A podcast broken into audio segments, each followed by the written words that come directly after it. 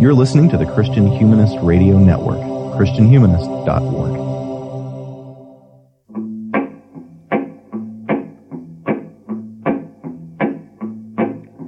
Satan, your kingdom must come down.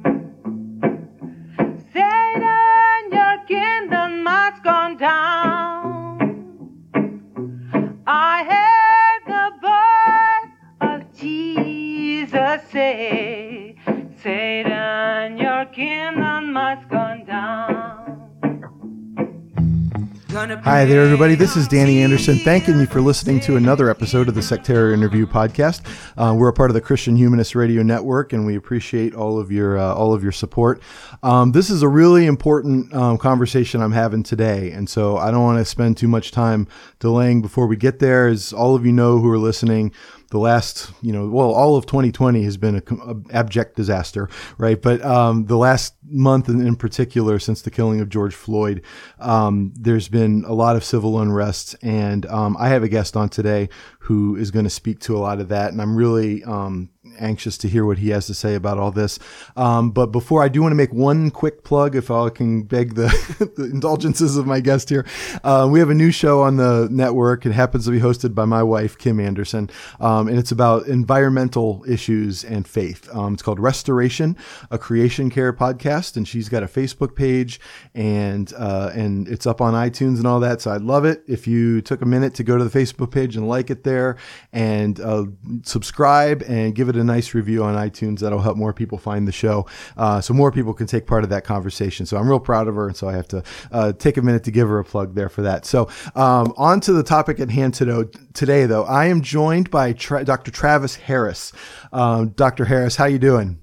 Hey, I'm good. I'm alive, so I'm good. Yeah, also known as Hood Scholar. Um, that's, that's right, Hood Scholar. That's how people are going to find you. And why don't you tell us a little bit about that name? You you kind of um, study and research um, a really interesting subject, and I'll let you talk about it, about hip-hop and Christianity. Yeah, so basically, I, I call myself Hood Scholar because I'm actually from the hood. So I grew up in the hood. I lived that hood life. Um, I was fortunate to, I guess, I kind of like, I snuck into U V A for undergrad and then um pretty much matriculated on to get my P H D. So I got a P H D, so I'm, that's why I call myself Hood Scholar, because I'm a scholar who's actually from the hood. Okay. And let me just ask you while you're on that top topic, because that speaks to me um, about someone who wasn't kind of born into academia either. My parents were hillbillies from West Virginia, right? And uh, um, yeah. And like, is there something about like maintaining some other kind of identity um beyond this professional one, right, that's attractive to you, right? So so i've so i've had this conversation a lot, and in many ways I think that academia is anti-human. mm. And if you think about this, like if you think about all the components, like you spend literally hours by yourself alone studying. that's, that's not that's not what you do when you go to conferences. Conferences have really turned into, you go see and meet your particular group, but then you would literally not speak to or not engage with other people. I was literally at a conference one time where this other um scholar, we were talking face to face, and she took out her cell phone in the middle of, her, of our conversation and started looking at it. And it's just like things that happen in the academy, like this would never happen like outside of the academy without being some type of re- repercussions, right? Yes. like, Yes. So just um because of the many ways in which the academy is anti-human, um for me maintaining my own, so in, so the anti-humanness of the academy pretty much aims to erase one's identity. And so we think about our backgrounds, which which is improper, may be considered unprofessional. Um, we wouldn't even fit into the academy at all. But I would, but I made the decision where, like, well, one, I actually, even I gave like thought to the the potential of acting quote unquote academic, mm-hmm. and like I just couldn't do it. But also, just like I need to be myself, because even if I in changing myself, I wouldn't even. I I think I wouldn't even produce good scholarship anyway, because that's what I know is in a lot of. You try to you change yourself to fit this particular mold. And this mode produced this like very performative, um, aesthetic and this very performative work that really doesn't speak to anybody except for the esoteric academic audience. I could not agree with you more. Like I, I feel really feel like you're a kindred spirit here. I, I happen to work at a sister's and, and, you know, I love my job. I love teaching at this little college. I work at Mount Aloysius College in uh, Crescent, Pennsylvania. And I love my actual job. Right. And one of the things I actually love about it is that we're not on the tenure track. Right. And so we're kind of like, oh. a, we're an off the grid sort of college. And I feel like within academia, that's always been kind of looked down on, you know, that you, you right, weren't a right, real right. legitimate scholar, right? If you're, if you went that way. Um, and I feel like what the effect of it is, is it liberated me to actually do things that I'm actually interested in. Right. And so oh, nice, they nice. appreciate that I do this podcast. Right. And and that wouldn't count yeah. as scholarship or work. Right. Um, for right, right, if, right, right. And, and yeah, there's a way in which this kind of professionalism, um, it, with this kind of machinery of, uh, of academic professionalism just, um, consumes, um, the individual identity. And I think you said it beautifully. It's a, it's an inhuman, uh, an anti-human, yeah. um, uh, activity sometimes. And so, yeah, I, uh, I, I think I, I picked up some of that with, uh, with your branding, I suppose. And, uh, now, yeah, you got it. And yet, um, so you've got a book out that you've edited with Erica Galt, um, G A U L T yep. for the listeners, um, called Beyond Christian Hip Hop, A Move Toward Christians and Hip Hop. So I want to talk about that, but yeah, to me that th- if you read this book, and I highly recommend everybody do it. Um, Travis was nice enough to send me a copy of it and I was able to read it. And, uh, I'm going to have my library here. Uh, I'm going to request at least so they order a copy of it and, um, and, uh, and for other people to enjoy, but it is, a, it fits within like scholarship, uh, in the kind of formally defined, um, way that academia does that. So w- why don't you talk a little bit about this book? Um, I think it's terrific before, and I think it's not unrelated to a lot of the issues that we're going to be talking yeah. about with race here on, uh, throughout the rest of the show though. So why don't you go ahead and riff on that? Yeah. So really like it, it'll really start, um, it's crazy how, how you made that connection between the book and how I identify as Hood Scholar, because that's a very apt connection in that in the hood, right? Um, hip hop is a, a, a major part of the hood of, of my hood that I grew up with. And what I, what I did with the book, right? I really wanted to bring a scholarly view to this ongoing conversation of what some, so um, let me give you the trajectory, right? Back, what was it, nineteen eighty-five, like the, the point a lot of people t- start off with is Stephen Wiley's um, Bible break in nineteen eighty-five, right? And they'll start there and they're talking about Christian rap music. Mm-hmm. And I personally, probably in the nineties, um, heard of quote unquote Christian rap. I say quote unquote because I explain that later, but heard about Christian rap because, and like everybody, right? I'm, I'm imagining your listeners probably have heard of D C Talk, right? Oh, sure. Yeah. So they've heard of D C Talk. Um, and then like, then you have, and this is like personally, so I heard about gospel, gospel gangsters. Um, and then like Kirk Franklin had some stuff where he would feature rappers, but it really wasn't until, and then you get to like Cross Me, right? So, um, and this is the nineties. And I literally was just talking to somebody about this the other day. But if you think about the nineties as far as hip hop and, and, and black music, it's at like its peak. Because this is the time period of Biggie, Tupac, Eric B. Rakim. Like, so hip hop was thriving. And I'm fortunate enough to say that that was my, my growing up. So like I was in high school in um, nineteen ninety-eight, nineteen ninety-nine. So um, I share that story to say that. So I grew up listening to quote unquote Christian rap. At the same time, I I, I am hip hop because that was a part of my, my upbringing, right? And it actually started in seminary. Um, so I went to seminary, and while I was in seminary, I during my church history class, the we you know how at, whenever you like first start a class, you go around and do the introductions. Yeah. So during my introductions, I said, I can tell you the history of, and I think at that time I was still calling it like Christian rap or, or Christian rap. I can tell you the history of Christian rap. The first thing my church history professor said to me was, that could be a dissertation.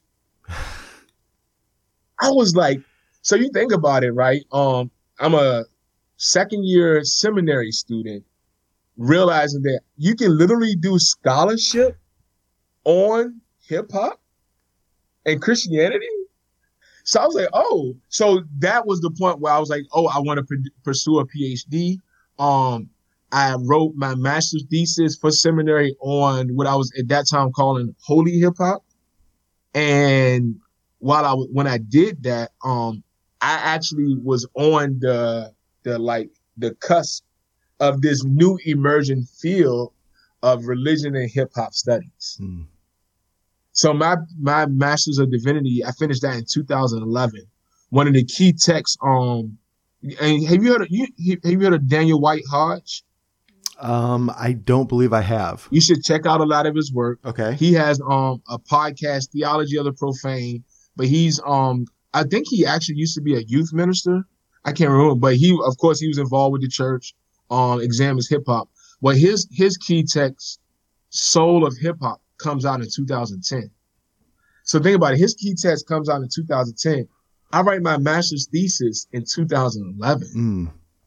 You're so right on the cusp just, of like, it. it just right, right. It just so happened, right? So I'm I'm into it. I'm into it. But the more I research it, I was like, I felt like the conversation didn't really speak to both what I was experiencing in the hood and this thing that we call hip hop. So I was like, all right, what is it? Because and like, and, and we was talking about this a little bit before air, but like when you hear D C Talk, right? Yeah. Does that make you think of hip hop? No, I, I have opinions, but I don't, I don't necessarily want to like, uh, I don't yeah. know that I'm qualified necessarily to kind of chime in when I'm talking to you, who, who I think is much more qualified to talk but, about but it. But you see what I'm saying though, right? It, it, you don't think so, of D C Talk as hip hop. So correct me then if where I'm wrong uh, in what I'll say about it is it feels like Um, kind of like the way Elvis Presley took African-American music and repackaged it for white people. Um, this right. this feels like that to me. Um, and yeah. I, okay. and but you know, and you know what's crazy? Because D D Talk was actually the first group, the first quote-unquote Christian rap group to get a Grammy. Right. So let that sink in, right? Right. It's like, whoa. All right, so they get a Grammy. Um, and I listened to this music, and then I really... I actually, um, what was that? two thousand eleven. Oh, so also think about what else is thinking about, think about what's going on with hip hop and Christians during this time period while I'm in seminary. Mm-hmm. This is the rise of Reach Records, mm-hmm. right? So I'm sure your listeners, people heard of Lecrae, right? Right. You got Lecrae, you got Tedashii and, um, Trip Lee. And, and what happened was, also, while I'm in seminary, taking my systematic theology class, Trip Lee releases Real Vision. And Real Vision was like, I don't know what you heard. I don't know what you heard. I don't, I don't, I don't. And in that song, he's talking about the person and work of Jesus Christ. Mm. So I'm like, yo, like this is just literally just blowing my mind. Like, so you got these dudes, right? These young black men talking about the personal work of Jesus Christ. Tedashii literally says homoousia in a rap song. That's crazy, right? Yeah. So all of this is happening. And I was like, oh, I need to look, I need to look more into this. I need to pay more attention to this, right? And as I do so, I realized that, wow, I actually had an um, ontological understanding of hip hop. I had uh, hip hop in which I understood, and would your listener know, listeners know what I mean by ontological, or should I? Yeah, uh, yeah, I, I think so. But go ahead if you want to clarify. Yeah, so like I had a, a understanding of hip hop that was based on my lived reality. Right. So like um, throughout my life, I, I understand hip hop to be this. But then as I studied the scholarship more, I was realizing that My, I had, even though I had this ontological or embodied understanding of hip hop, I didn't fully develop it theoretically. So after um, seminary, after I finished my master's thesis, I actually got into hip hop. Well, actually, no, it was while I was working on my master's thesis, I actually got into hip hop studies. And hip hop studies led me to having a more fuller understanding of hip hop to the point where it finally fully manifests in the book. Yeah. So let me break that down. So when I say hip hop, what do I mean? Um, the most like straightforward and simplistic way to describe it is we got to think about the four, the four elements: rapping slash MCing, graffiti, b-boy and b-girl, b-girling, and DJing. So when hip hop manifests in the Bronx, all four of those elements were present. Um, as you can see now, which you can probably tell from my story, I moved from this understanding of, of hip hop that was solely based on the music to looking at the broader culture. Yeah. That makes sense. Yes. And I got to say, let me just um, bracket the yeah, conversation a second. I really appreciate, I mean, this kind of goes back to our original conversation about academia being exclusive or whatever, how you're, you take care to, to that people know what you mean when you're using academic right. terms. Right. And that comes across in your work in general. Right. And oh man, I appreciate yeah. that, man. Cause I, cause that's the thing. And that's what I wanted. That's what I feel like hip hop does. It speaks to the people. Yeah. Right. Yes. And that's why I felt like the scholarship wasn't as, as it wasn't going in the direction I wanted to go because I wanted to speak to the people. Yeah. And and that's something that like annoys me personally when you take something that is um, by its nature popular and then you make, right. then you, you privatize it and you make it only for people with this kind esoteric. of esoteric kind of Gnostic kind of knowledge about it. Right. And so, yeah. um, and so that's, that's a failing of academia. That's a, a part of what academia's um, cult of specialization, I think, breeds. Right. And so, so with that, right. Um, I, I developed a more thorough definition of hip hop, right? To where now, and which, which I talk about in the book, and this is kind of complicated, but I try to say it as plain as possible, but I will identify hip hop as an African diasporic phenomenon that, um, provides an identity and collective consciousness. Mm-hmm. Now that's a lot. So let me try to break that down. Okay. So, um, one, just thinking about this from like culture studies, not cultural, but culture, like looking at the study of cultures. Um, th- no culture is static and, um, culture is constantly fluid, constantly changing, constantly made and remade, right? There are, so what happens, right? When we think about the history of African peoples, we got to think about the multiple African cultures that were made and remade throughout history leading up to the transatlantic slave trade. So this is where we start to begin to think about the, the, the notions of ethnicity and race. Mm-hmm.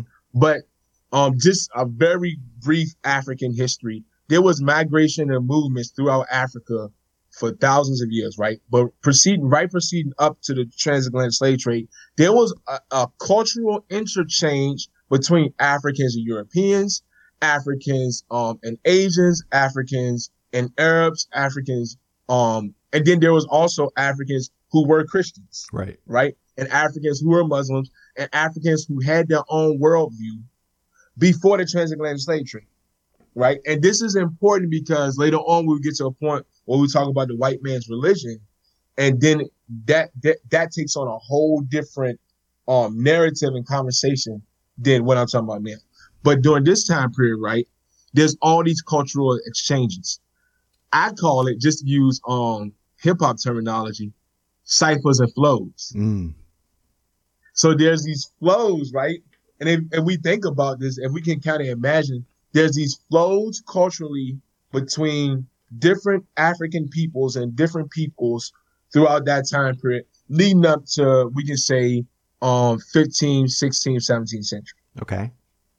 So what happens then, when we get to the transatlantic slave trade, they bring all those cultures, et cetera, over with them to the British colonies and to the, um, the Spanish colonies, the Portuguese colonies, et cetera, which, which becomes the Americas. Right. Right. So, and there's literally documentations of Africans bringing drums, um, different musical instruments, et cetera. And then, of course, we, we know about like the Bear Rabbit stories, which, which brings, maintains African knowledges, et cetera. Right. So all this comes over with the transatlantic slave trade. And then, so with that, right, you, you bring in, of course, all the horrors and traumas of slavery, right? But contrary, I actually argue against some, some, um, um, scholars would say that the transatlantic slave trade wiped away African culture. Have you, you heard about that? Um, yeah, that's, yeah, that's a, that's a kind of standard, that's one yeah. standard kind of view of it, right? Yeah. So they're wrong. They're like completely oh, wrong. Okay. okay. Right. I mean, um, there, you can say there's a, a, a variance. Um, there's some changes between, like, maybe if you look at more isolated regions of slavery in the North or parts of Virginia, um, compared to like plantations in Virginia and South Carolina, or definitely in the Caribbean, where you literally have plantations of hundreds of Africans. Right. Like, it's, um, how can you wipe away a culture of people who are that close together, and they're continually bringing in new, more and more people on a regular basis, right? Right.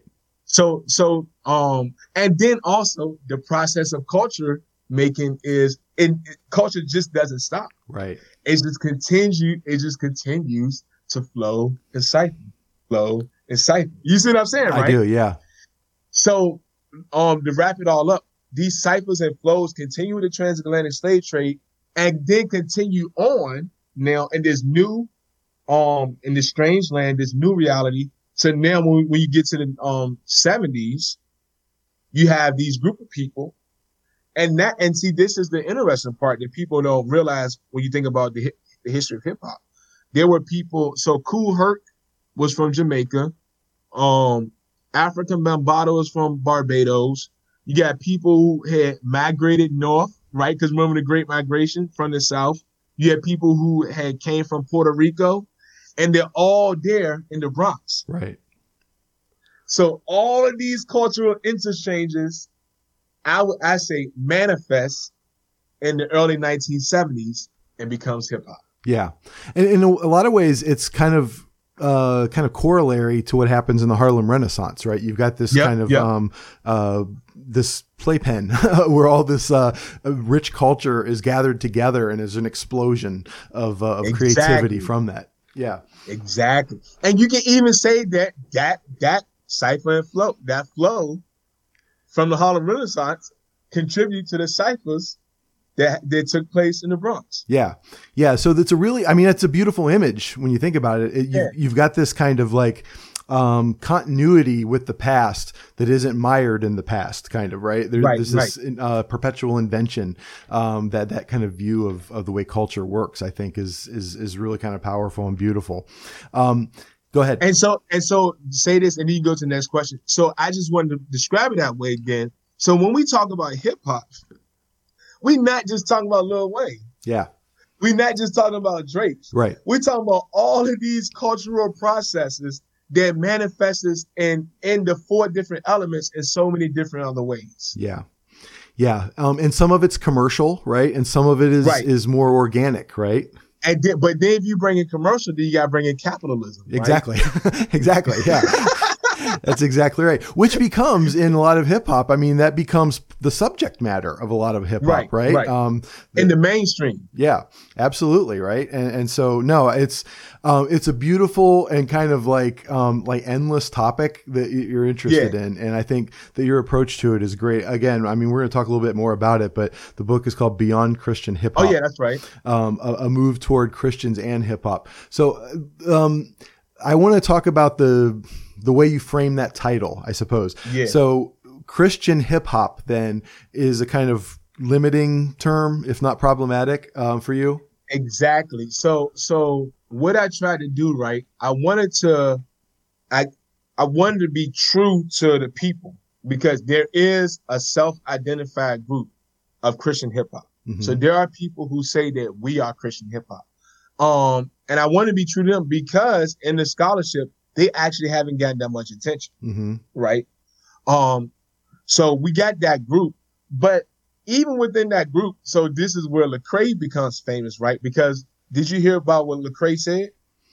like recently or back in maybe a couple of years ago, like maybe five or six years ago. I remember that that conversation. Yeah, why don't you like recapitulate? Yeah, so basically, yeah. Lecrae says that say it again. I'm not a Christian rapper. Yeah, and and what and and basically, actually, um, what I did after I finished my thesis, my first academic article was actually on Lecrae. Mm-hmm. And what and what Lecrae does is he helps us to think about, um.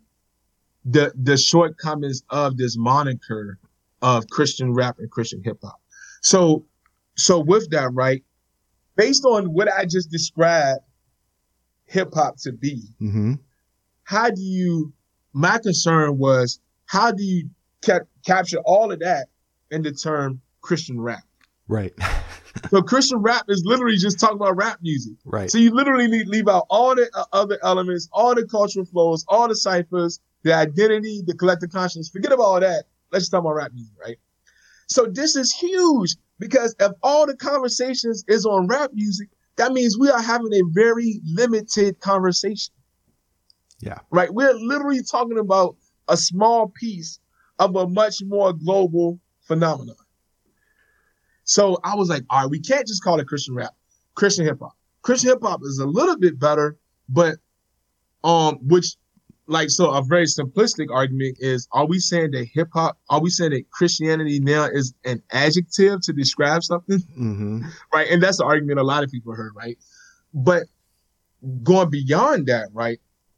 What I question is, what is it that we actually mean by Christians? Right. And what is it that we mean by Christianity? So this brings in what I mentioned earlier with the white man's religion. Um, hip hop, when it manifests in the seventies, was a um so you think about like some of the most like the most popular songs in hip hop, right? Don't push me because I'm close to the edge. Uh-huh. We're trying not to lose. Uh, uh, uh, uh, uh, make you wonder something. So like they're living in a jungle, right? And they're responding to dispossession, um, literal like burning fires, because you remember that the Bronx was burning, right? Yeah.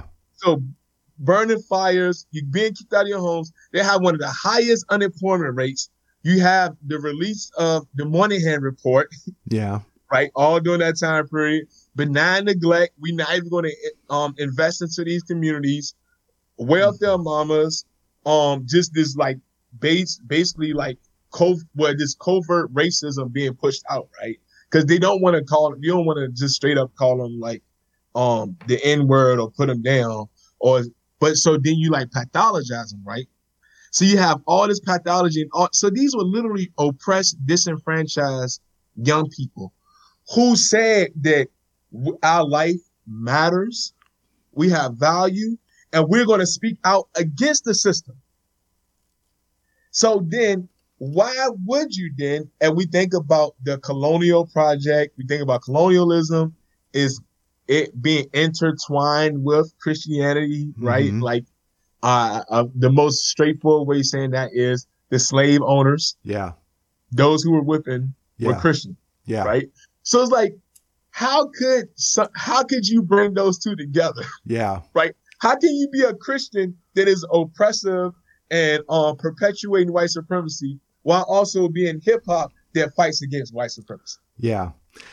Yeah. Um, gosh, you've, and, and this is just the tip of the iceberg of this book. Um, right. And, and a, as you were talking, I remembered you mentioned um, Daniel White Hodge. One of the essays in this book um, is kind of about this, about the white man's religion, right? Um, yeah. Um, and, and so um, I apologize for, for blanking on no, that name no earlier. Problem. It's been a couple months since I read this, but um, but no. And so it, it actually also reminds me of a tension. Um, I teach a class here um, about the art and literature of Pittsburgh, and so August Wilson of, of course, like a, oh, we have yeah, a whole unit yeah. on August Wilson. So Ma Rainey's Black Bottom is a, a great play about um, Ma Rainey, the, the blues singer, kind yeah. of, and her relationship with the guy who owns the white man who owns the studio, sort of, right? Um, ah. and, and, the, and that kind of power dynamic that comes with, yeah. with the means of production, um, to use, you know, right, literally right. The, that Mark's term. Terminology. Yeah, yeah. yeah. And so, um, yeah, I feel like there's a lot of ways in which, um, capitalism and kind of white evangelicalism then serve the same kind of purpose. Uh, uh, and and then when Christian hip hop or Christian rap or whatever, it becomes a marketing genre for, yep. for those institutions. That's kind of what you're trying to go beyond, I think, when you're talking right. about that. Exactly. So I'm saying we need to go beyond just this very narrow, right, conception of what it means to be a Christian. This very young, very, because a lot of us still just like, so think about how much new information I just provided. Yeah. A lot of people don't, didn't understand what hip hop is. A lot of people still think about hip hop being rap music. And then a lot of people are still thinking about Christian hip hop or Christian rap being D C Talk or whatever, like whatever association they have with it. And so we, it's so much unpacking yeah. just with that, right? So, okay, so now we got that. Now it's like, all right, how do we make sense of someone who like um Boy Wonder? Mm-hmm. Boy Wonder is a, a producer. Uh, he's a hip hop producer, right? He doesn't call him. He doesn't um he doesn't say I'm a, a Christian producer. He's actually produced for a lot of the mainstream um rappers. Mm-hmm. But guess what? He's a Christian. So then I was like, oh, hold on. And then and then we think about um. There's there's this street artist in Chicago, right? And and a street art is a, a basically a legalized form of graffiti. Mm-hmm. So there's this graffiti street artist um in Chicago who has created like these um these paintings, et cetera. Right? But he doesn't call himself a Christian graffiti artist, but he's a Christian, right?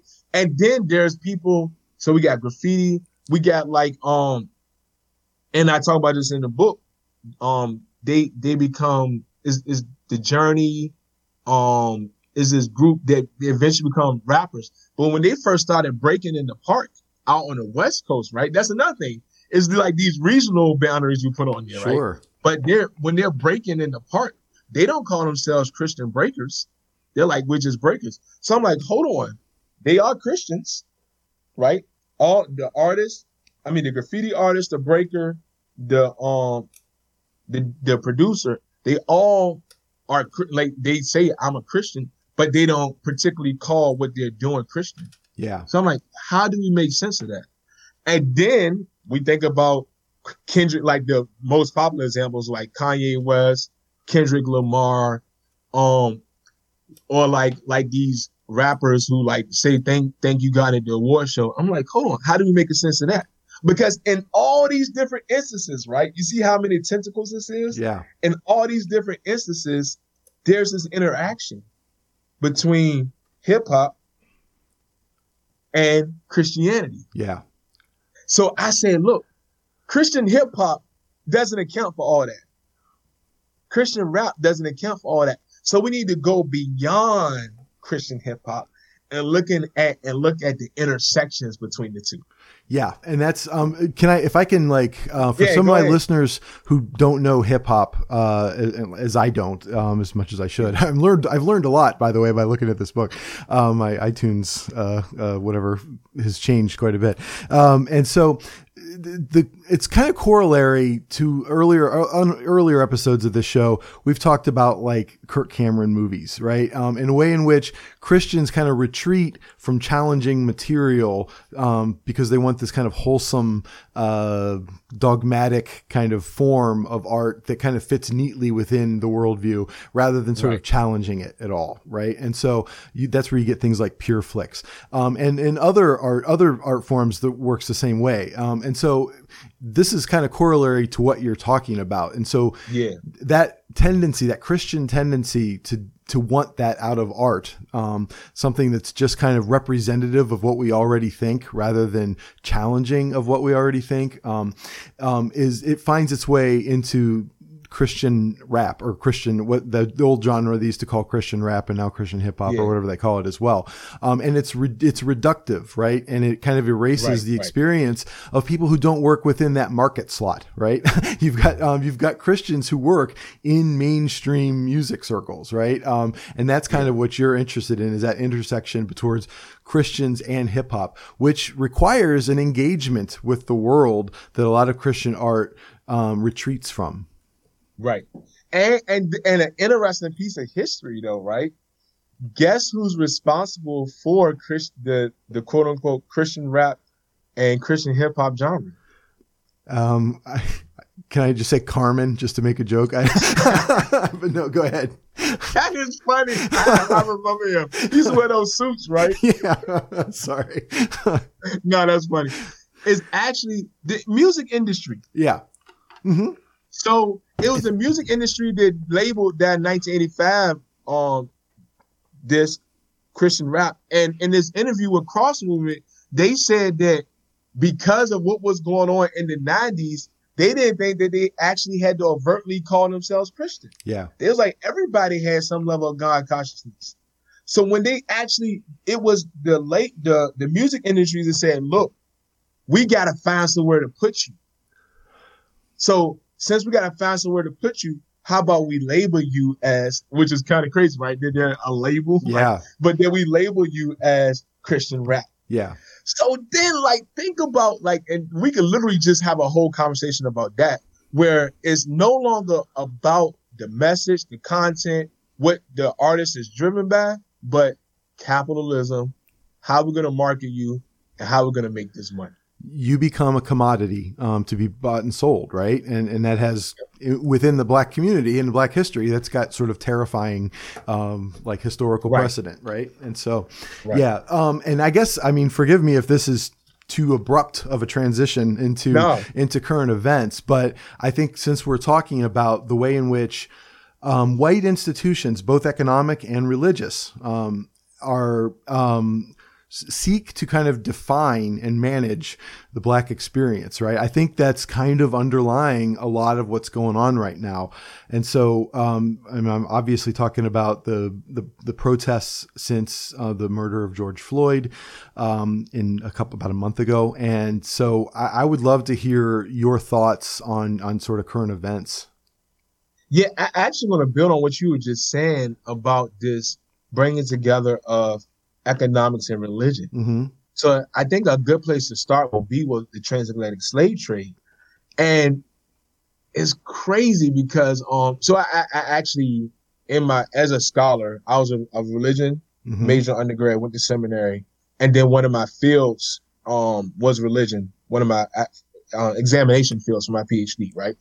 And, and looking at the study of religion, right. Um, you, you can see the direct, Um, I, I wish I could remember their names, but you think about the, the early planters and the pioneers who came. They came for power. They came for wealth, right? So the, the development of the United States of America is intertwined with the development of capitalism. Yeah. Right? So then this literally brings together this the country, which was founded by um these these quote unquote Christians who were capitalists and entrepreneurs. Yeah. And so like th- I was just bringing that up because the whole slavery project and the development, this is the this is the fabric of what makes this country. And in that process, you have the commodification of human beings. Right. So there's one scholar, she said it this way. Um, she said, instead of thinking about the middle passage, we need to think about um, the the the trip from Africa to the colonies as saltwater slavery. Mm. That's interesting, right? Yeah. Because middle passage is is uh, okay. We already know where the destination is, right? But for for the Africans who were enslaved, they had no idea where they were going. Yeah. And then what she's also saying is this is the, she says that from the barracoons and the littorals, was, you know what I mean by the barracoon? No. So um, in Africa, there were um on the shores, there were holding spaces for Africans who had been enslaved, who was going to be brought over to the to the colonies. Okay. So at these these holding spaces were, were called barracks, and the littoral is like the place where the land and the sea meets. Mm. So at these spaces, right, there there that starts the dehumanize, dehumanization process, right? Mm. But while they're literally on the journal, uh, on the journey, during saltwater slavery, they changed from humans to, when they finally reached the colonies, to commodities. Yeah. So literally what she's arguing is, and it's Stephanie Walt Smallwood, this book called Saltwater Slavery, what she's arguing is the saltwater slavery is the very thing that dehumanizes African African peoples, right? So then they be, they are now commodity objects and products, yeah, as the enslaved. And then, right, to bring this all together, right? So this, so so basically they're saying that Black life doesn't ma- doesn't matter, right? And with that, right, then also what happens during slavery is the development of patrols, slave patrols. Mm. What, what was the role of slave patrols? They had two primary functions: to um, make sure that the enslaved, keep the enslaved um, from running away, and to protect property. Right. And do you know who are who what um what institution comes out of slave patrols? Um, well, ultimately the police, right? Exactly. Yeah. Yeah. So you see how this all comes together? Yeah. So if you look at the foundation of of what this country is, this is literally just a manifestation of what has been in going on for literally centuries. Yeah. And I think what's important about what you're saying, um, that I want to emphasize, at least it's all important, but the, the idea that this isn't just a parallel, like you can't, the, the slave patrols aren't just like a corollary to the modern police. Like the modern police is a development of the, of, exactly. of the slave patrols. Right. Um, and, and that's, uh, and yeah, and that gets left out when you talk, I guess then I was unaware of the, that, um, Saltwater Slavery book. Yeah. Um, but now that I think about it, the term middle passage is kind of a, a term narrated from, you know, white people's experience Europeans, of the, yep. of the experience. Um, right. And, and not from the, the slaves themselves. And so, um, yeah. it's useful to use a different term then to kind of resituate for the perspective from which we're looking at this. Right. Um, for the Africans. Yeah. So then, right. So, and we think about what's going on today, right?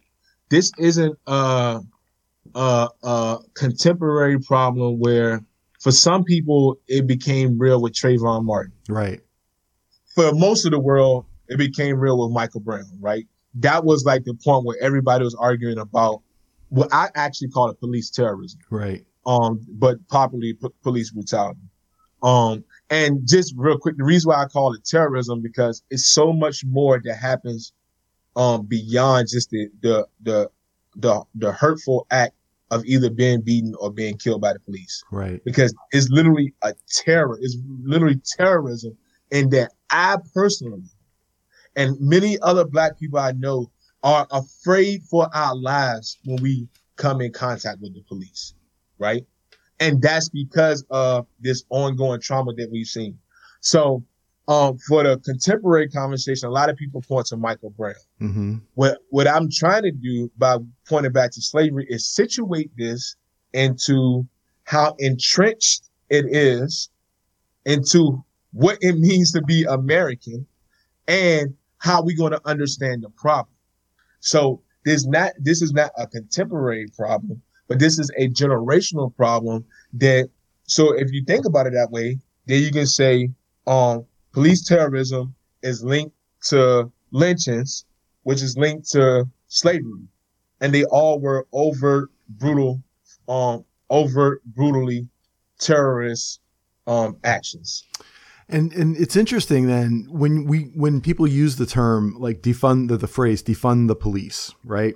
Yeah, um, that's very uh, controversial right now, that, that terminology. Right, right, right. But, um, and I don't know, actually know how you feel about that term. Um, but it, it seems to me that what it's getting at is the dismant. This isn't just a problem of bad apples, I guess.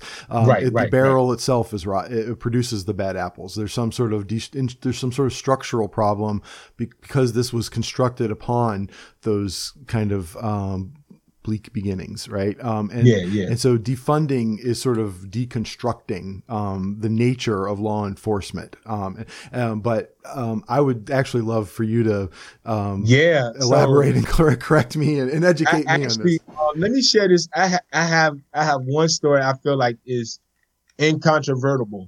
Basically, like you cannot argue against this when it comes to the good apples, bad apples police. So.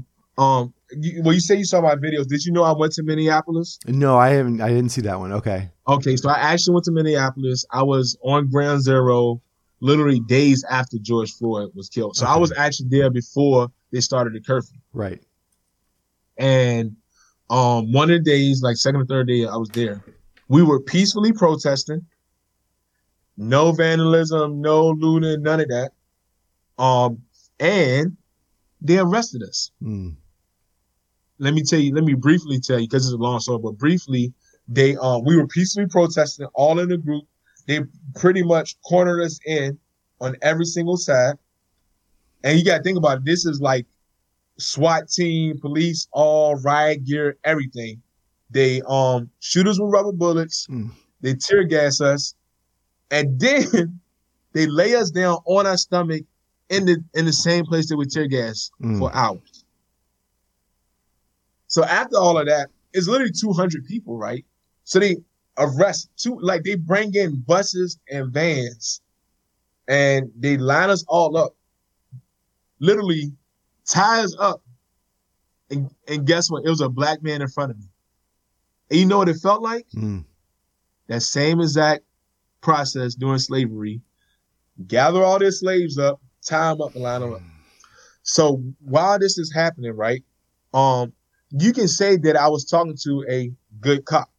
So let me share this conversation because I feel like a lot of listeners will resonate with that cop. The cop said that um, he was like, yeah, man, like first he was like, we really don't want to do this. Like we agree with you all because like we don't we don't like what what um the person who killed George Floyd did. Like we don't agree with that at all. And we understand. And he was like, man, we. We don't want it. We just have to do this because the governor wants to cut down on leave. It's like, okay. So we're talking, we're talking. I was like, so like, why did you become a police officer? And he was like, yeah, I want to become, I wanted to become one because I wanted to keep drunk drivers off the road. Mm. I was like, oh, that actually makes good. It makes sense. That's very admirable. And he's, um, so he's like a, he's like a, I think he was a state police or something like that. So he's, he doesn't even do local policing. He, he's primarily on the highways. He's like, he want to keep the highway safe. So if, if there's someone who's drinking and driving on the highway, he wouldn't do it. I was like, oh, okay. That makes sense. And so then what he does next, he ties me up. Like he cussed me. I was like, oh, okay. So he cussed me. We're still talking. He's like, yeah, man. Like, um, in, in, in my precinct. So I tell him, I was like, yeah, it's, it's just hard for me to deal with police because I've been pulled over more than twenty-five times. I got stopped in front of my house where I live because I look suspicious. He was like, yeah, well, I don't, I think those officers are wrong. None of the officers I know, um, would do that. And like, we, we wouldn't, we wouldn't allow that to happen. I'm like, all right, cool. So if you listen to what he said, right, he sounds like a good cop. Now let's think about this situation. He tear gassed us. Mm. He laid us in tear gas for him and his other cops, laid us in tear gas for an hour. And he arrests me from peacefully protesting. Mm-hmm. So my question is this. How can you be a good cop if after George Floyd is choked out for nine minutes, you literally see death after death because right before George Floyd's Ahmaud Arbery and Christian and all that stuff, you see all that happen. You recognize that what we're doing is the right way to respond because we're peacefully protesting and you still arrest me and take me through this traumatic experience. And so to make it clear, let me make it clear. It's not so much as the cop's personal perspective or their intentions, but at the end of the day, is their role in the system. Right. So even if they can be in their hearts and minds non-racist, care about all people of all colors, they're still uh, tear gassing, shooting rubber bullets, and arresting people. Yeah, and, and I have to like, and it's true, and it, it's that's what makes this conversation so difficult for people to have, though, right? Because I know right. where I live, because of where I live. Um, once you know, coal became less used or whatever. Um, jobs, the only jobs available in this region typically are prisons, right? Uh, and so there's wow. tons of prisons. So I happen to be friends um, with a lot of people who work at prisons and who are police officers. And I have a friend who's in the F B I, right? And so, um, yeah. because that's, I mean, the work that they do. And, and so it's difficult for people to separate the, the, the individual, the, the good, the good people yeah. that they know, right. Um, from the institution that those people support and work in. Right. Um, and, and that they're supported by, um, those institutions right. as well. And so, um, I, I don't, there's no answer. I'm not trying to like, uh, yeah. I, I'm just saying that's part of why this is such a, a difficult uh, conversation to have with a lot of people and why it's so important that people listen, I think, to people like you, um, who are giving us this perspective that we don't have, um, on our own naturally. So to answer your question about defund the police, I actually, I guess I'm a little bit more to the left than you. Yeah.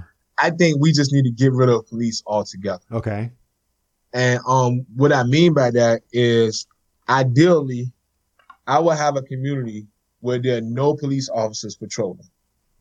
And um, because like I shared in my experience, every single time I an encounter, I had an encounter with a cop, it was for, their base was racially, racially profiling. Mm-hmm. They weren't providing a good service.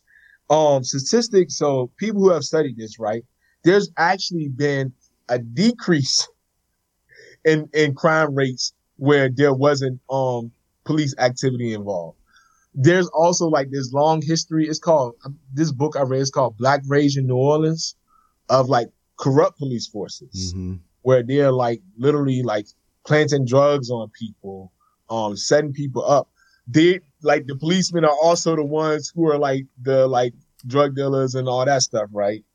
Um. And then, like, there have been very few models of policing of black folks where the interaction hasn't been harmful. So I would like uh, a place where there's no police at all. And then, so some of the conversations that defund the police have brought up was like, so, um, for example, the most recent killer was Rashard, right? The the example I've seen is, instead of the police being called, so think about Rashad's situation. He was drunk. He was asleep in his car. I'm like, that, that, that's, that, honestly, that is terrifying to me because mm-hmm. I'm very busy. I don't sleep well because of so many traumatic experiences. I could very much fall asleep in my car one day. Right. I would hate to fall asleep in my car, wake up, and pretty much that'd be the last moments of my life. Mm. So what defunded police would look like, instead of calling the police, maybe you call a mental health um associate or some type of service worker who comes and talks to this person, find out what's going on. Oh, you need a ride home? How about I get you a, I get you a ride home? How about I figure out what, find somebody to bring your car back? That person peacefully goes home. They're no longer um, bothering society, and they're alive. Yeah.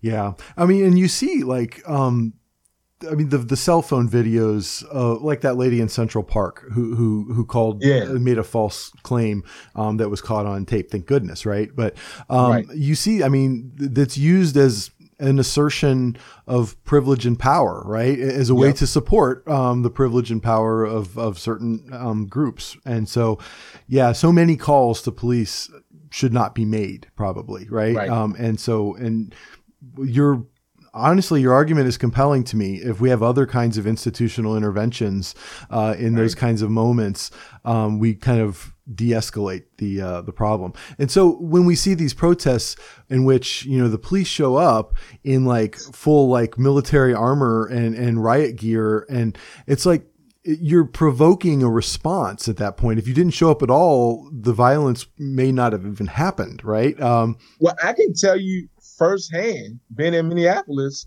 that the police were the ones um invoking us. Yeah. And like the police, it was literally like the police actions that led to us responding the way that we did. So the media present, presents it in such a way that, oh, they just randomly got upset and they just started looting them. Actually, the protests start off peaceful. Yeah. And then, um, well, so I can tell you in Minneapolis, before everything started, it was peaceful. A police officer, without any provocation at all, shot with rubber bullets at a young black, a young armed child, a young girl, and a woman. And the crowd was like, why are you doing this? Why? Are, I mean, like, uh, why would you shoot at a little girl, period, yeah. right? And and then um, there was another car with a woman and children in it, and they shot the car. Yeah. And that's what agitated the crowd. So think about it, the crowd is already upset because of the police killing.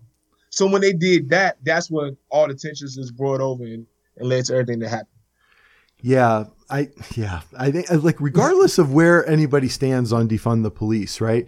I think a, a reasonable person will look at what becomes of a lot of police culture. Um, as uh, as when you saw the, I don't know how to say it, but when you saw like the New York, I think he was the union boss up there ranting about the way police are being portrayed and stuff. Even, even though for fifty years on television and movies, police are always like um, heroes, right? You know what I mean? Right, and right, so, right. Um, and so, yeah, there's like five minutes now in which people are criticizing police. And, um, but, and so you've got this kind of like, I guess the blue wall of silence, this kind of thin blue line. Um, you've got this, I don't want to call it like, like a gang, but when you have police with like the, get the Punisher logo tattooed to their arms, right. I mean, how is it not perceived as, as that? Right. And, and then right. What are you actually serving when you partake of a culture like that? It's, it's less public service than it is, I think, um, joining you know, an authoritarian structure in which you get to wield power. Um, at least that's the way it can be perceived. Um, well, so think also think about it this way, right? I mean, and you don't have to personally respond, but think about how in many middle and upper class white neighborhoods, how the police police those neighborhoods. Yeah. I, I live in one. Uh, I gotta say, um, you never see them. Like I never, I never see. The, there's a cross in P A. You're supposed to stop for pedestrians and crosswalks. Um, nobody ever does um, because no one ever gets pulled over for it, frankly, right? And right. So there's one right in front of the police station that I've almost been run over in ten times, right?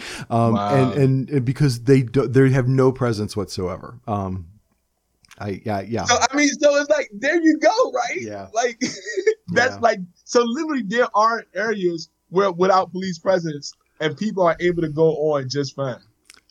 It is yeah. Uh, it's a really compelling argument you're making, I have to say. Um, and and yeah, and, and it's I guess it goes. We've had you brought up brought up Moynihan um, earlier on, yeah. um, and we go back to this kind of like what broken windows policing uh, concept about.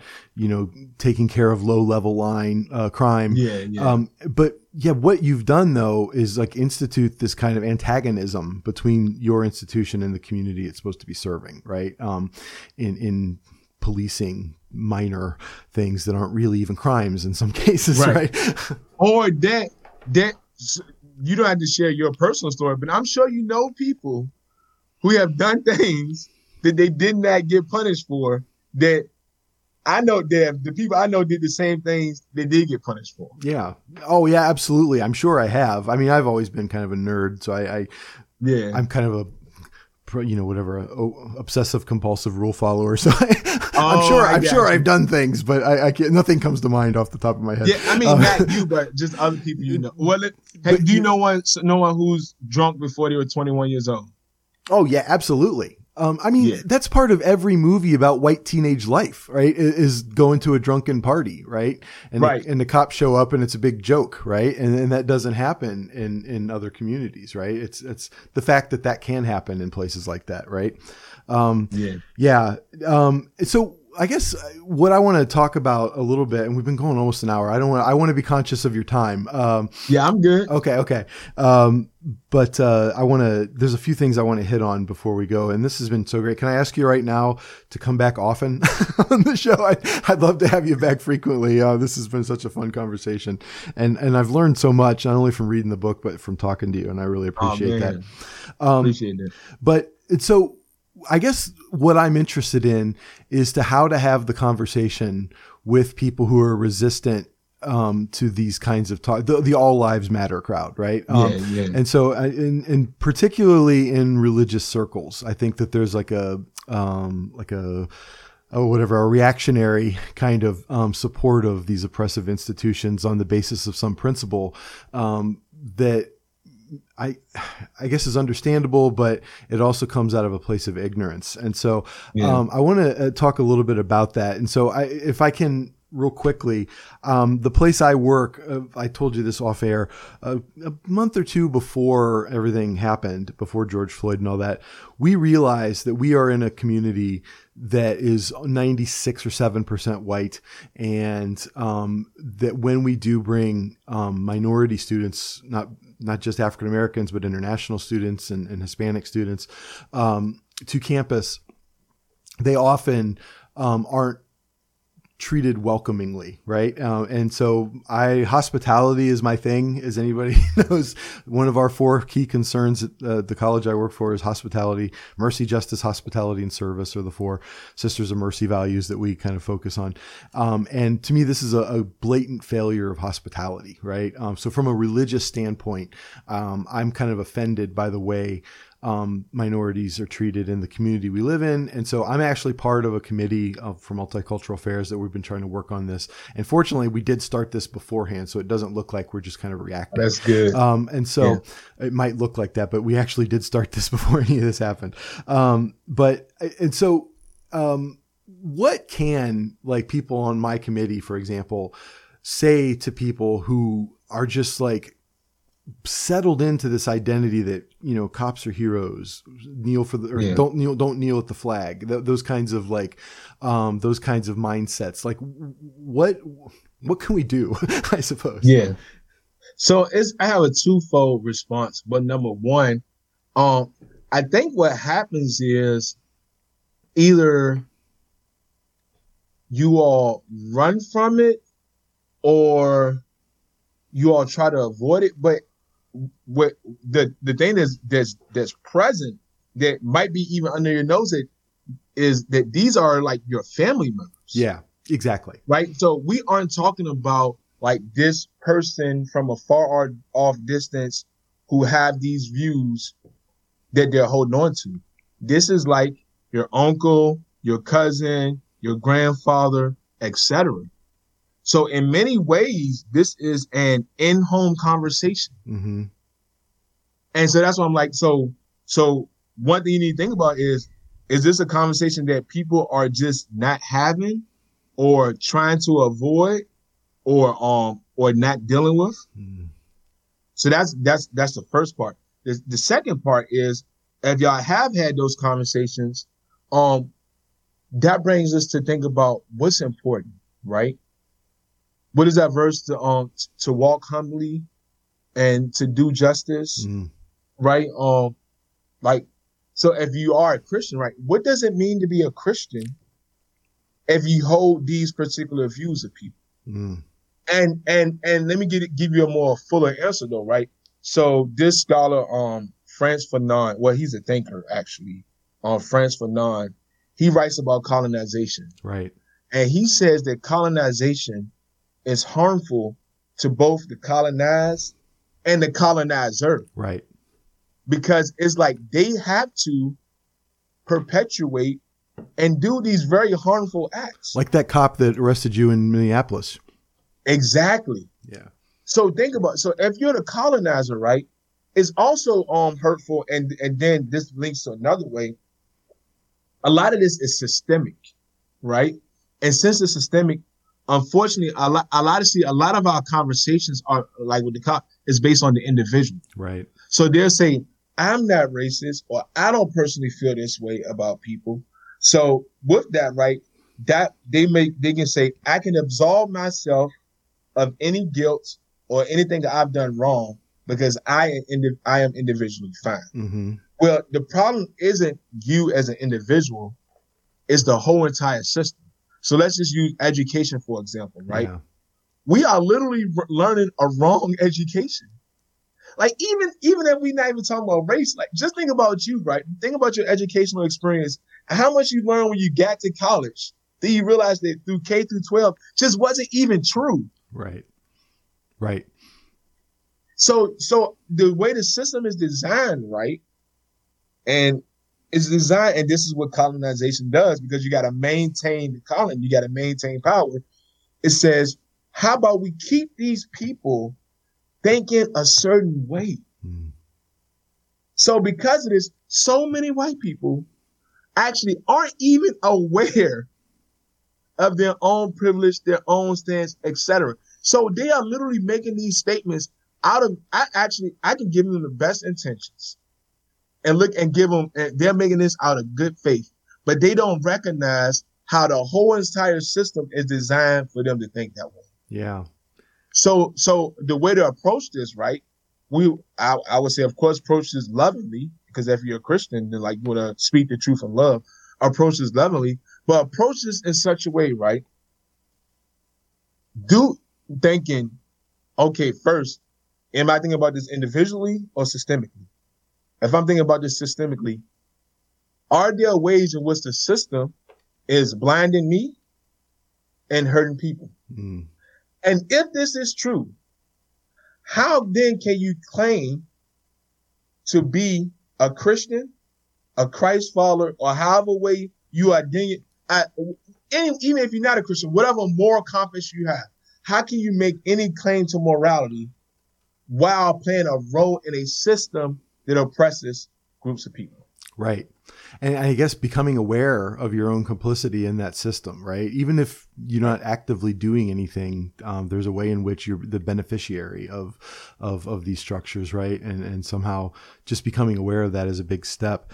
Um, can I, I want to talk about two particular institutions. Okay. Um, yeah. Um, before we, um, sign off here for today, I hate to even end the conversation. This has been, um, so enlightening to me again, but, um, the first is church. Um, so yeah. like, particularly like white churches, I mean, we over and over for the last four years, we've heard about the eighty-one percent of evangelicals that voted for Trump, right? And, oh my God, and, and, I forgot about that. Yeah. That is atrocious. Oh. Yeah. yeah, and uh, and you've got, I, and I honestly, I would love to know what those numbers are going to hash out at this election, because I suspect it might even go higher, because I sus- I suspect that there's been a lot of people who are in the minority who've just abandoned the the identity altogether of evangelical, and so those that are left might be even more hardened. You know what I mean? Oh, I see what you're um, saying. That's my fear anyway. But, um, and so like, so what do you, what is the white church's complicity and role in all of this? Um, I, I just, I had a, wow. a, a couple of years ago, I interviewed, um, um, Tamara Johnson about, um, leaving white churches. Um, this was a couple of years ago after her experience in, in white churches, where she was just sort of, I, it was, I don't know that she ever used token, but there, she was sort yeah. of, um, suscepted or, uh, not, the, I don't know the word I'm thinking of. Um, um, she was put up as this sort of like exemplar of her community, kind of, right? Yeah. Um, and all the while, whenever something like this would happen to the black community, um, nothing was ever said, um, officially, uh, you know, about it. Right. And so, um, and so she felt very kind of abandoned by, um, these white spaces. Right. And so she, um, yeah. went back into her, uh, into a black church. Um, what, what's your perspective on, you know, the white church? Yeah. So I actually, and this is why I was glad that you gave me this platform, because I recently became, um, came to a newer understanding of, quote unquote, the white man's religion. Mm-hmm.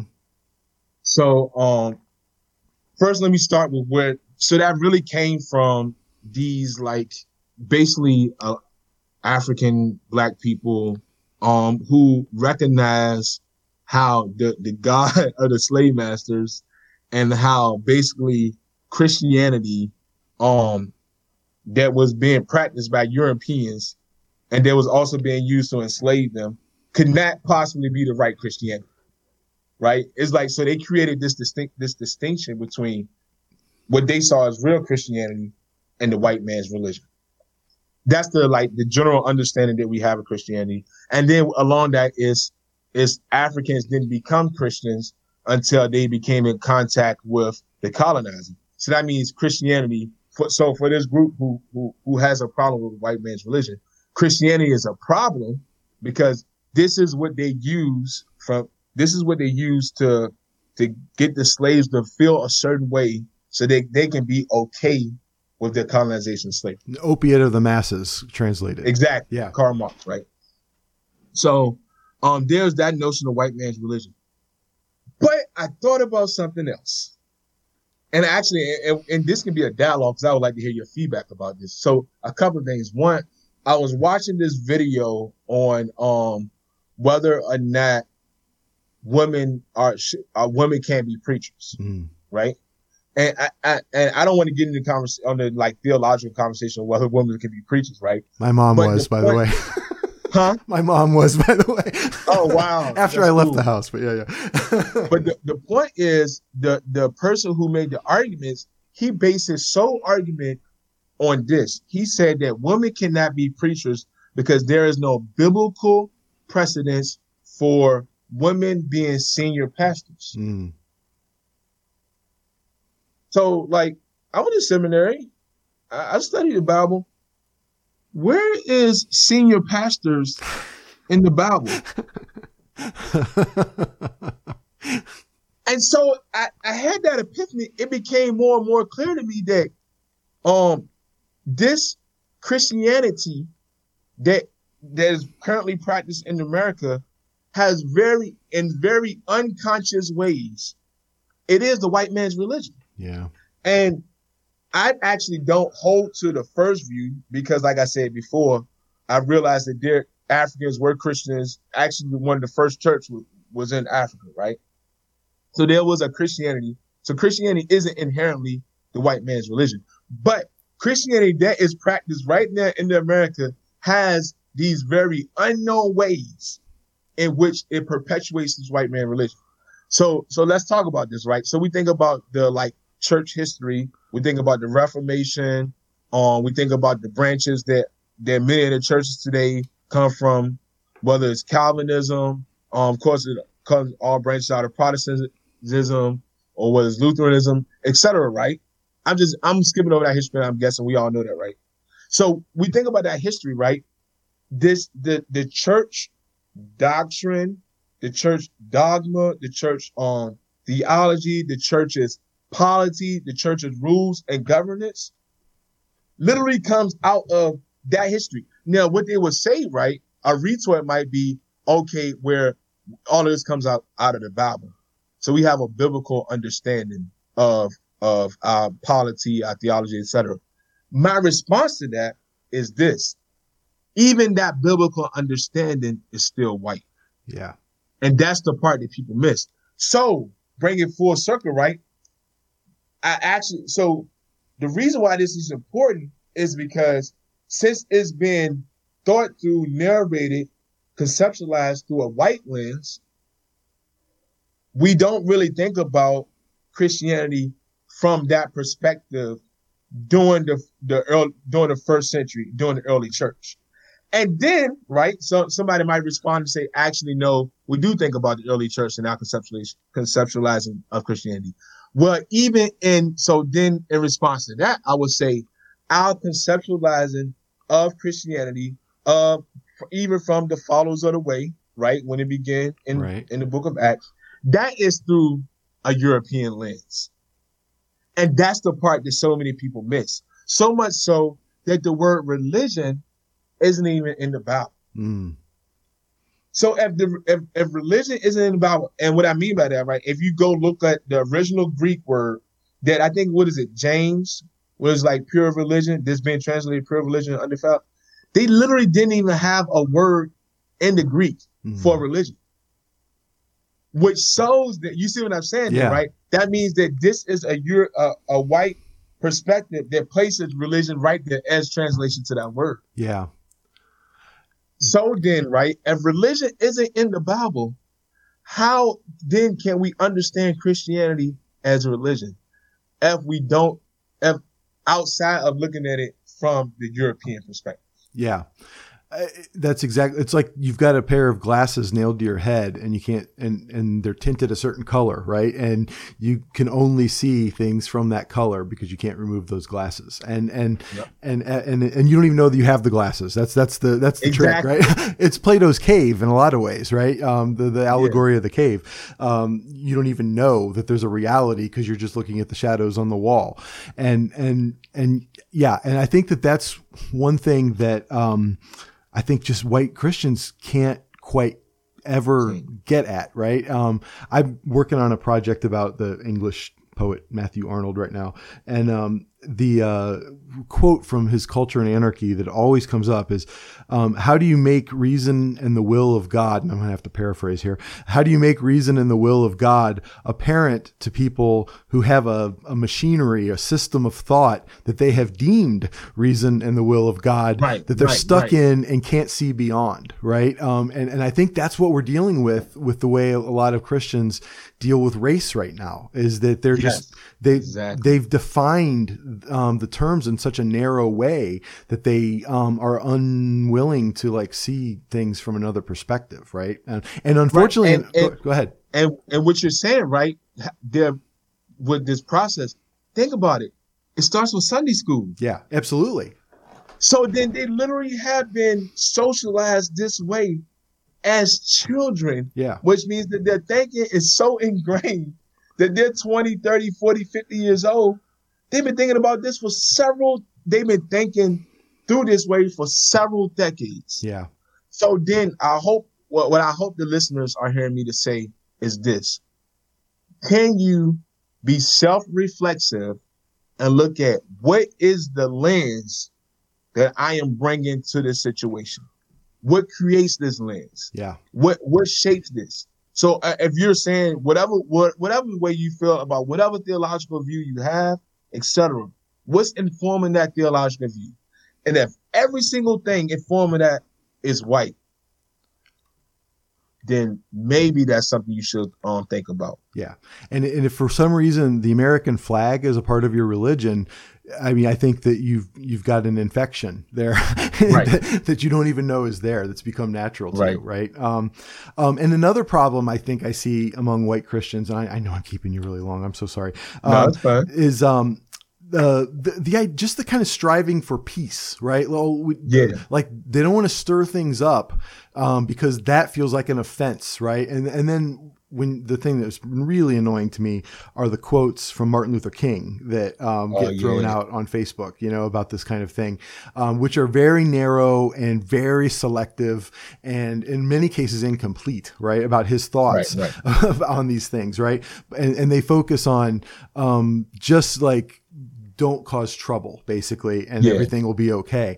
And, and I just feel like that this kind of, uh, this overvaluation of, of peace and tranquility, um, the quiet life is, is yeah, a yeah. big problem, I think, for actually perf- doing Christianity, like being a Christian in the world. And so did you, we don't follow up or you want to do uh, I was just going to say that like, th- this just like, I just want to do a plug for, there's this brilliant black thinker by the name of Vincent Harding, and he wrote a book called the um, Martin Luther King, The Inconvenient Hero. Okay.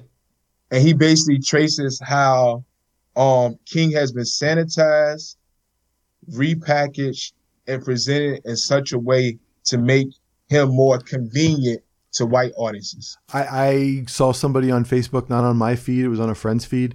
Actually, like apparently there's a school of thought that Martin Luther King was a conservative Republican, and you know, yeah. and and it's just it comes out of this like decades long kind of effort to kind of um, mythologize um, the man. Right? Yeah. Um, and I mean, they literally stopped King's life in nineteen sixty-three. Yeah, yeah. Like he didn't live five more years after that and yeah. see anything else. And like, yeah. yeah.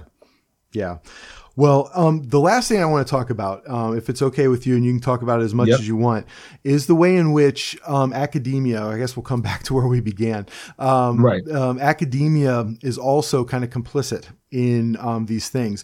One thing that's been going on, and, and you brought this up for me to bring up, um, it was a great ob- ob- suggestion, um, is we've seen a plethora of statements from, you know, colleges about what's going on. Um, and I think there's a parallel here to kind of the, the rhetoric versus action of Christianity, right. uh, and the rhetoric versus action of academia. Um, you, um, taught or teach for uh, Virginia Commonwealth uh, University, and you were involved with um, a particular controversy. Um, and, I, um, and I think it's relevant to the conversation, and I'll just yeah, let you talk yeah. about it in whatever way you feel comfortable. Yeah. So, yeah, um, I can't say much, but what I can say is what's, what's publicly available. And there is a, a, a, a article that's already out, but from my perspective, um, I was pretty much given, um, out of nowhere, shockingly, um, told that I'm no longer teaching. And I didn't get any warning. I didn't get nothing, right? They just, boss just called me in office one day and said, hey, you're gone. Um, and what's publicly available that I can say was, uh, it was based on three complaints. And the three complaints being, um, one, that a student was offended um by what I but I what I was um teaching. Um two, that the um and the, and it is confusing to say because it wasn't actually a complaint, but that I, I live streamed my class. So um that's the thing, right? How can you make it a complaint about live streaming? Yeah. Right? No student complained. It's, yeah. And then three, Like I, I laugh every time I say this because it's kind of hard to actually to articulate what I'm about to say. But a complaint about a midterm participation grade, like, yeah. and you, and you Which, are a professor. I use them to goad people to participate more in the second half. I, yes, that was the whole entire purpose, yes. right? Yes, that that was my plan. So for me, right, even if. Right. Let's just say they were three substantial complaints. Have you heard of a professor being lo- like literally taken out of the classroom and contract not renewed for three complaints of that nature? No. No. So something's not right. Right. And and the the classes. Um, I don't know. I don't want to say anything, I guess. Cause oh, I yeah, yeah. oh, no, it's, it, it was available. They were, they were on, I teach Africana studies. Yeah. Okay. So they're African. So like, yeah, that's a very good point. So like I teach, the stuff I teach is going to make people yeah, like feel a certain way. I, I taught a class on the horror film last semester, and it's like people being offended that they saw a scary movie. Right. I mean, it's like, that's the name of the class, right? You can't be offended by the subject matter of, that is in the name of the class. Right. And so, yeah. So like this is so this is um we are actually unfortunately at a like a cross place like crosshair situation where um and maybe I would like to hear your experience, but um it seems like there's a rise in student complaints. Have you seen that? Or, you know, I have to say I have not. I mean, it's again a sign of my whatever privilege, I guess. Um, I other than, you know, the people who don't like me on the course reviews, uh, the evaluations. Yeah. Right. I have never been, um, you know, talked to about anything like this. Um, so you actually unknowingly proved like yeah. one of the things I was researching. Yeah. So I actually went on ahead. And so, of course, after that happened. So this is the part that I do want to um say. It was completely traumatic and devastating. I, I I can imagine that it was. I mean, just the, the precarity of being in academia anyway is scary enough. And then to be subjected to this kind of uncertainty, it's got to be just like um, horrifying. So think about it from my perspective, right? I actually, I didn't say this earlier, but I got my P H D from the College of Women Mary, right? So, I mean, have you heard of that school? Yeah. So it's, it's a pretty reputable school. Yeah, absolutely. Yeah. I went to a pretty reputable school. Uh, um, as you know, like we're on here talking about my book yeah. that I published. I also had another special issue on hip hop around the world come out. Um, I became, I got promoted to the editor in chief of the Journal of Hip Hop Studies. Mm-hmm. And all of this happens. Um, and then like, you know, my background of where I came from. So like, I I thought, and I and I, to an extent I still believe it's true. I thought I was living out my purpose, and doing, like, living out my dream and doing what I was meant to do. So to have that to stop so abruptly made me question, what am I supposed to do? Yeah. Like, really, like, made me question my existence. Like, why am I here if I thought that every single thing that was pointing to guidance to me being in this location is all of a sudden taken away? Yeah. And the precarity of this, which goes along with what you're saying, as I researched this, actually white men rarely get complaints, but women and black people get complaints on a regular basis. Yeah. I, you know, I have to, I fully own that. And you're, and it's totally been my experience too. Like, I deserve to be in academia less than anybody. Right. And, um, I've had very kind of little trouble with it. Um, and honestly, and, and honestly, I feel, because I also feel kind of uneasy about the professional machinery of academia. I don't make people call me Doctor Anderson. Um, and I just kind of let them decide what to call me. I yeah. also realize that that's a sign of my own privilege, because a lot of people don't get afforded the, um, just the, the whatever, uh, deference to authority. Right, right. Um, if, if you're a woman or a person of color, that me as a bald white guy does. Right. And so, um, yeah. and so I, yeah, I realized that even though that that's a luxury for me to be able to kind of disregard the doctor, um, when introducing myself yeah. to people. Cause they, they definitely love calling me Travis. Yeah. Okay. And I don't know how you feel. Do you feel okay about that or not? Well, it, it, it, I, I, I, I'm okay with it to an extent, and that um, like I'm, I don't think I, I don't think of myself as better than them. Yeah. But I don't like that it's a part of um thinking that I'm not as smart or yeah. as qualified, and that's why I made the William yeah. and Mary reference, because it seemed like, based on my academic, um, I guess you can say, status, that I would be like, yeah, very like qualified, et cetera. Your your but C V I'm being treated like dirt. Yeah, your C V um, is authoritative, right? Uh, and and yeah. and you would one would think that it would um, you know it would call for a better treatment um, right within right. the institution, right? right? The institution, and that's exactly what I'm saying. It's yeah. like, wh- why am I treated being treated like I'm just uh, like subpar scholar? Yeah, the institution that now. Um, I'm not, I don't know if, if that institution has made a statement or not, but many institutions have made statements of support. Um, but if there isn't like actual tangible physical support, uh, in the classroom, right. um, and in the profession, then it's, it's a little bit hollow. Um, and just like it's, it's the academic version of thoughts and prayers. Um, right. You, and that is so true. That is so true. And so um, I just wanted to kind of point out that, again, to emphasize the role of systems uh, in the perpetuation right, right. Of, of white supremacy, and, and to acknowledge where I can my own, the way I benefit from them. Right. And yeah. um, Travis, geez, I just thank you so much. This has been such a great conversation. Yeah, definitely, definitely. Um, any kind of last thoughts or uh, things you want to get out um, before uh, uh, yeah. people can find you or your work or. Yeah. So Hood Scholar, if you just Google or search for Hood Scholar, um, I'm on Facebook, and my, and then you just do Google Scholar search for Travis Harris. You can find um, my work there. And I'll just say, like, um, and I didn't say this earlier, but hey, I never take for granted when people like invite me on. So I really appreciate that. Like, well, I like you got to remember, like, uh, you know, I didn't, I didn't share this part of the story, but like, in growing up in the hood, like, I was at the bottom, bottom. Like, so my family was literally like poor, homeless, um, struggling to survive on a regular basis, right? Yeah. So when I go from like when I reflect on literally being poor and homeless to being like uh, someone with a P H D, yeah, like doing podcasts, is like, wow, it's pretty humbling. Yeah.